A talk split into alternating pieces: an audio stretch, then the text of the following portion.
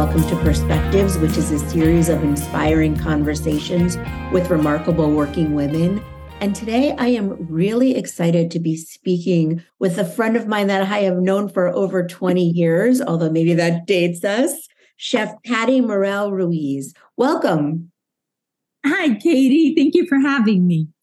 Thank you for being here. So a lot of people, because you have a really big following on Instagram, probably know you from Instagram and the live things that you do, and also your reels and your cookbook. And the, you do so many different things all around your passion for food. So I thought maybe we could start a little bit if you could talk about how you went from cooking as your passion to starting it as your business, and a little bit about the Mad Table, which is your business. Yes. Okay. So like you mentioned, the key word, passion.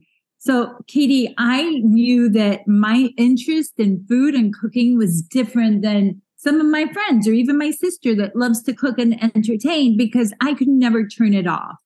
I was already an educator. I was a home economics teacher, but I wanted to do more. I could, I wouldn't be able to go to bed at night. Let's say I was planning a dinner party on a Saturday night. By Monday, I wouldn't sleep between Monday and Saturday because I couldn't shut my brain off, right? So I needed to do something with that fire that I had inside of me. And, I, and you know, social media was so popular, and websites. So I, and, you know, I did so much re, uh, surrounded by food. Everything that I, I did, different jobs. I taught cooking classes. I was classically French trained um, in cooking, French cooking, even though that's not my style. I like now I like to teach home cooks how to cook delicious food. So that's where I started. I started by creating a website that would be my go-to for all things food related. And that means that I would constantly post recipes, but I would also post ideas on how to set a pretty table, or if you're making taco night, how should you serve your tacos if you're entertaining. And the other thing that I really um, wanted to do was inspire. I think that what I love the most is to inspire other people to just do what you love. And I know that it sounds a lot easier for me to say it. Um, and sometimes it's harder to do, but I think you start by playing with that idea in your mind first. And for people that have a passion for something, you know, a lot of people have a passion for something and they think, I wish I could figure out how to make a living doing this, but they mm-hmm. don't know how to do it. And, and you've done that, um, or make a career, I should say, more than just making a living. Is there any specific advice you have for when you're taking something you love and trying to make it into your career? Oh my gosh. I mean, it's it's a lot of trial and error. You have to start small. You you have to start by starting, right? You have to start by putting yourself out there. In my case, in my industry, what really helped me a lot was volunteering. I would volunteer um, a lot in the community and events, Coconut Grove Arts Festival. I would just volunteer and offer my services anywhere that I possibly could.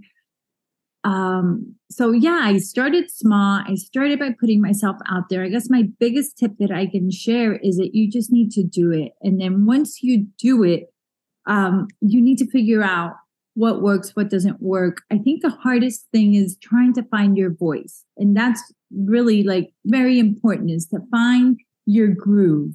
Whenever you start a new career, not It's not going to be for everyone. It's not going to be very um, kind of like uh, you're not going to have the lay of the land. You're not going to know exactly what you want to do.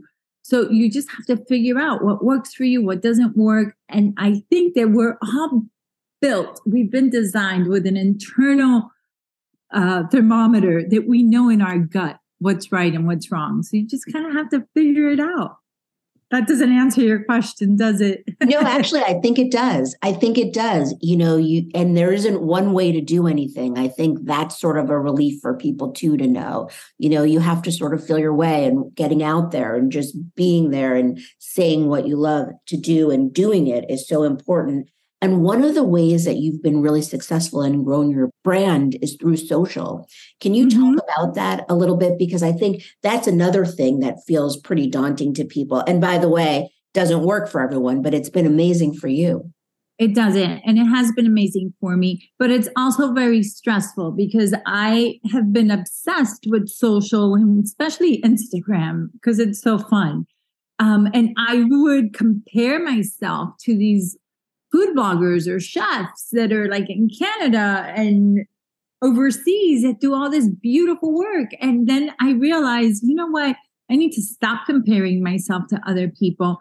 And I need to tackle my community. I need to find my voice and I need to start small because in the beginning, I wanted to do it all, Katie. And that's when I had to take a step back and I said, okay, first of all, I need to focus on my community. So what that means is that I need to tackle my audience. I needed to figure out who was my audience, and my audience was local, local moms, really like moms, moms that work really hard, that have never cooked before or only cook on the weekends, and they need to put dinner on the table. So that's what I started to specialize in, family-friendly, delicious recipes.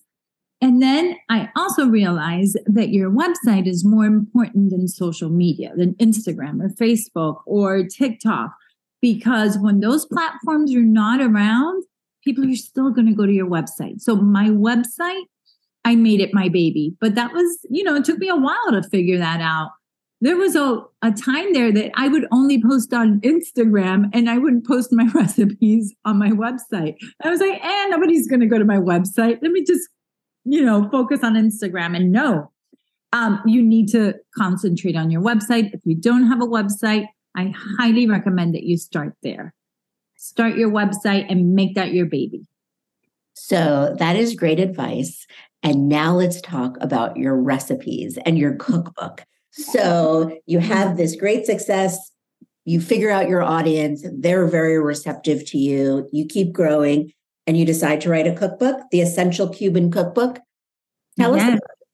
Um, I was approached by a publisher and they asked me if I would be open to the idea of writing a Cuban cookbook. And obviously I said yes. And my husband's like, are you sure you want to do that? I'm like, duh.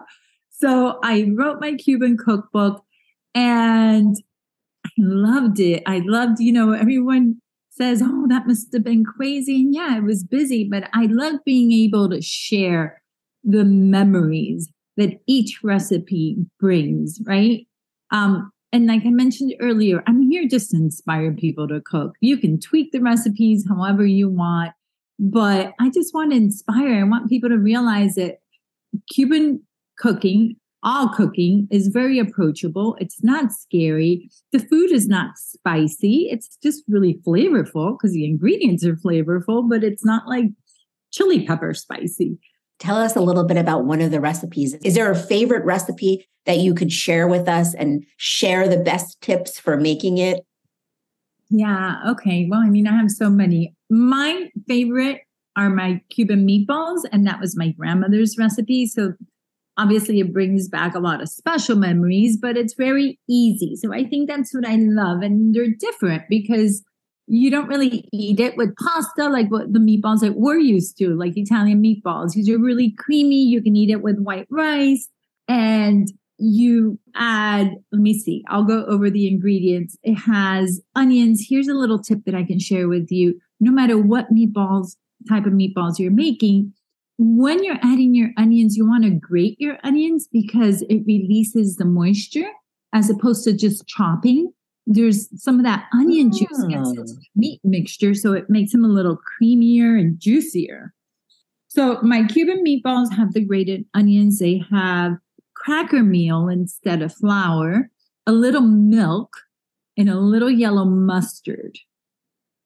And then you shape them, you sear them in a skillet, and then you make a wonderful, easy red sauce. And you just soak those meatballs for like twenty, thirty minutes in the red sauce. And it's just so yummy and comforting.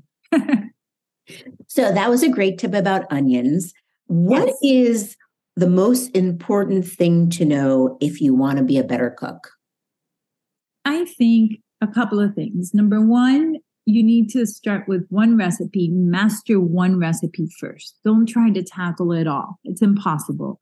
And if you love to entertain, don't try to make the whole menu. Um, it's okay to maybe make one thing and buy a few other things, especially in the beginning. So master one recipe, get really good at that one recipe. And then once you feel comfortable, you can try something else. You can add something else to your arsenal. Um, and the other tip I can share with you is mise en place, which is a term that we teach in culinary school. And that means to get organized, put all your ingredients in place. So I like to get a sheet pan. And on that sheet pan, I will have a small bowl with my chopped onions, another bowl with my chopped bell peppers, and then my protein in another bowl. So when I go to the stove, I bring my tray with all my ingredients that have already been prepped, and it just makes your life so much easier.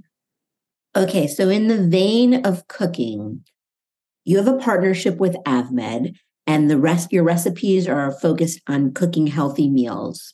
So yes. One of the things for working women, working people, whether you're working from home and you're on one Zoom after another and you don't have time to really take a break, or you've gone back to the office now, and so you're back into the I'm ordering in, or do I have time to make my meals to take them around lunchtime?